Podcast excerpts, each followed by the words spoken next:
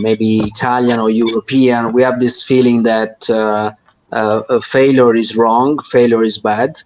Uh, I think the first thing that we, any uh, um, young, you know, entrepreneur or young um, individual should really have the feeling that sometimes you have to fail to really move on in your in your journey uh, and you learn more from failures than successes.